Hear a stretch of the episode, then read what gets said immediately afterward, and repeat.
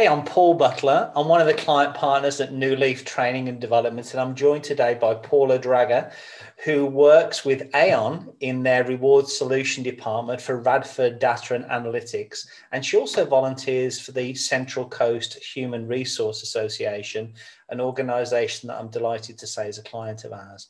Hey, Paula, the purpose of these Take Fives is to give people some practical help, provide some hope, maybe even sprinkle a little bit of humor. So I've just got one question, which I'd love you to run with for about four minutes or so, because we do call them Take Five for a reason. So here's the question what would you say, Paula, that you're learning personally, professionally, and even as an organization during these rather challenging days? And tell us a little bit more about the work that you do, you know, what you specifically do and who you serve. So over to you, Paula, and I'll wrap it up when you're done. Sounds good. Thanks so much, Paul. So uh, it's a big question asking, and I will try to be succinct and keep to our four minutes, uh, four to five minutes. But being in human resources last year has truly been a challenge in talking to a lot of my colleagues, uh, one thing that we've been focusing on both with Central Coast Human Resource Association and then also just as HR professionals is I think if there were a keyword for the last year would be connection mm. and how to find connection uh, with each other and then also for our employees. So uh, engagement has been a hot topic among human resource professionals for quite some time, but I think during these times, especially when we have workforces doing so many different things, it's it's been huge. So mm. one thing with CCHRA that we've been trying to do is really continue to connect with our members, and uh, main way we've been doing that is through having lunch and learns, and also just trying to find activities uh, to unite HR professionals. Because one thing about human resources is that it can be kind of a lonely a lonely job especially if you work for a smaller organization because you can't talk to your coworkers about your bad day because you're dealing with confidential information. So having a community to go to mm. like CCHRA, like other HR professionals is extremely important. You maintain that confidentiality, of course, but you also can say to each other, I'm having a really bad day, and they understand what that means.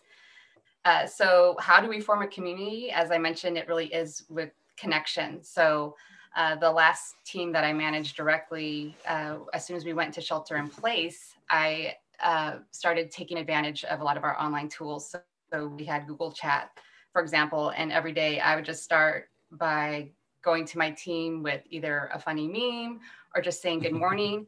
and that turned into our like sometimes you know i didn't hear from them for the rest of the day but it also sometimes that mean would inspire them to say something or what it really turned into is our daily coffee break. Because one thing with shelter in place is some of these normal things that we would do every day we we just don't get to do. And so finding i would say a new space to be able to do those things has been extremely important for me and for the teams that i've worked on. And we are transitioning that idea actually CCHRA to, to form a uh, we're going to hopefully be doing it on a monthly basis, but a monthly coffee break for other mm. HR professionals, just to get together, not even to necessarily talk about HR, but just just to talk, just to have again that whole idea of getting back to a place of connection. Mm. Uh, I have a super amazing colleague up in the Bay Area who has actually uh, since so we started shelter in place in this area on March 17th and uh, she has been doing a daily that's right a daily uh, what she calls a slack contest uh, where and she has kept every single one and she updates me regularly uh, and these contests are anything from taking a picture with your coffee mug showing your furry coworker uh, you know she did one where everyone posted baby pictures but uh, it's an organization of about 200 people but it has really kept them all engaged and and they love it. I, i'm always teasing her like how do you keep this going? How can you seriously do a daily contest? But she does. And it has been a great form of engagement because again it's an activity that has zero to do with work and all mm. about being connected as people uh, so I would say contests are a great tool. I have another colleague who has put together an online game with her coworkers. And so I think we really all are looking for ways to connect that is not work related. Uh, where I currently work, I actually joined, uh, we have a couple different book clubs, um, but um, me being me, I joined the sci fi movie club. And so we keep watching and chatting about movies. And because I work for a global organization, it's actually allowed me connect with coworkers all over the world. Um, nothing to do with HR, all about doing movies and arguing over the DC and Marvel universe. So I highly recommend it. Uh, another thing uh, with CCHR specifically, uh, with our regular meetings going on, uh, is to try to bring in special guests and activities. Some have been more successful than others. We did, uh, it's been fairly popular in the Bay Area, but having a mixologist uh, come mm. present. So, what they'll do is they'll give you uh, a list of ingredients beforehand, and then uh, you know a, a, fancy bartender will teach you how to make that drink. Uh, unfortunately, ours didn't go off as successfully as we hoped, but I have heard other organizations. So I think again, you just got to figure out your audience. But uh, I highly encourage everyone try um, and not be afraid to fail with this stuff. Uh, and then um, on a personal note is I decided to do everything during the pandemic. I not only changed jobs, I bought a house and have been educating my two children. So I never thought I would be this busy. Uh, and on top of that, too, as Paul knows, I finished my degree.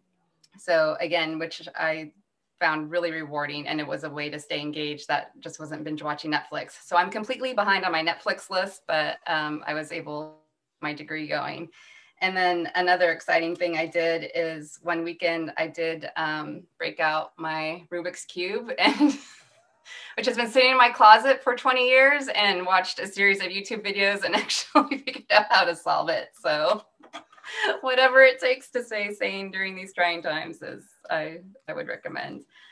Um, and then really to engage and again promote mental health among our teams and um, each other is uh, three big takeaways that I've I've been incorporating into my work schedule and, and just my life are one, um, taking a, a, walking meeting.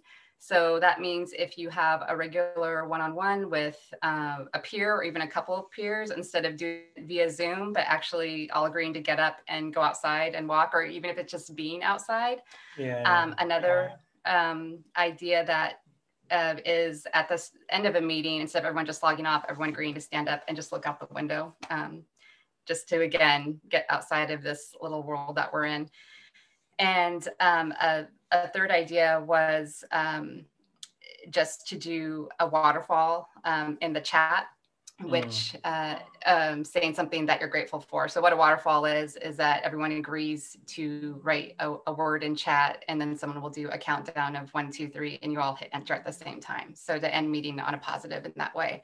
Uh, another one that I've seen that's been fairly successful and that we've been using where I work now is um, again to start a room, whether using a program like Yammer or Google Chat, and um, using the first word of your name um, to, to again say a positive word. So when you have P names like Paul and I, it's really easy. There's a lot of great affirming P words out there. Some not so affirming as well. Uh, and then I'm really most thankful uh, in reflecting on this last year and as things continue, the county I live in, I think we're we're going to be sheltering in place for a bit longer. Mm-hmm. Um, but is that uh, I'm just really thankful for this time that has been given to me to be with my children. Uh, as mentioned, I have I have two kids, nine and thirteen, and um, I, I had to go back to work fairly soon after they were born. I think they were each about four or five months old, and to have really had this random year to spend at home with both of them, um, it's just I, you know, if I were to pick my word, I'd say grateful. I'm just, I'm very grateful that I've had that time with them. Yeah. Okay. Well, Paul, on behalf of everyone who watches these, and um, as you know, they become very popular, uh, thanks for your insights and thank you for the excellent work that you're doing by the sounds of it over at Aon, and also for the great work that I know that you do do with um, specifically with the Central Coast uh, Human Resource Association. So, Paula, could I offer you a virtual high five? Always. Thanks, oh, Paula. Oh, Paul, you've been working out. Thanks, Paula. Thank you.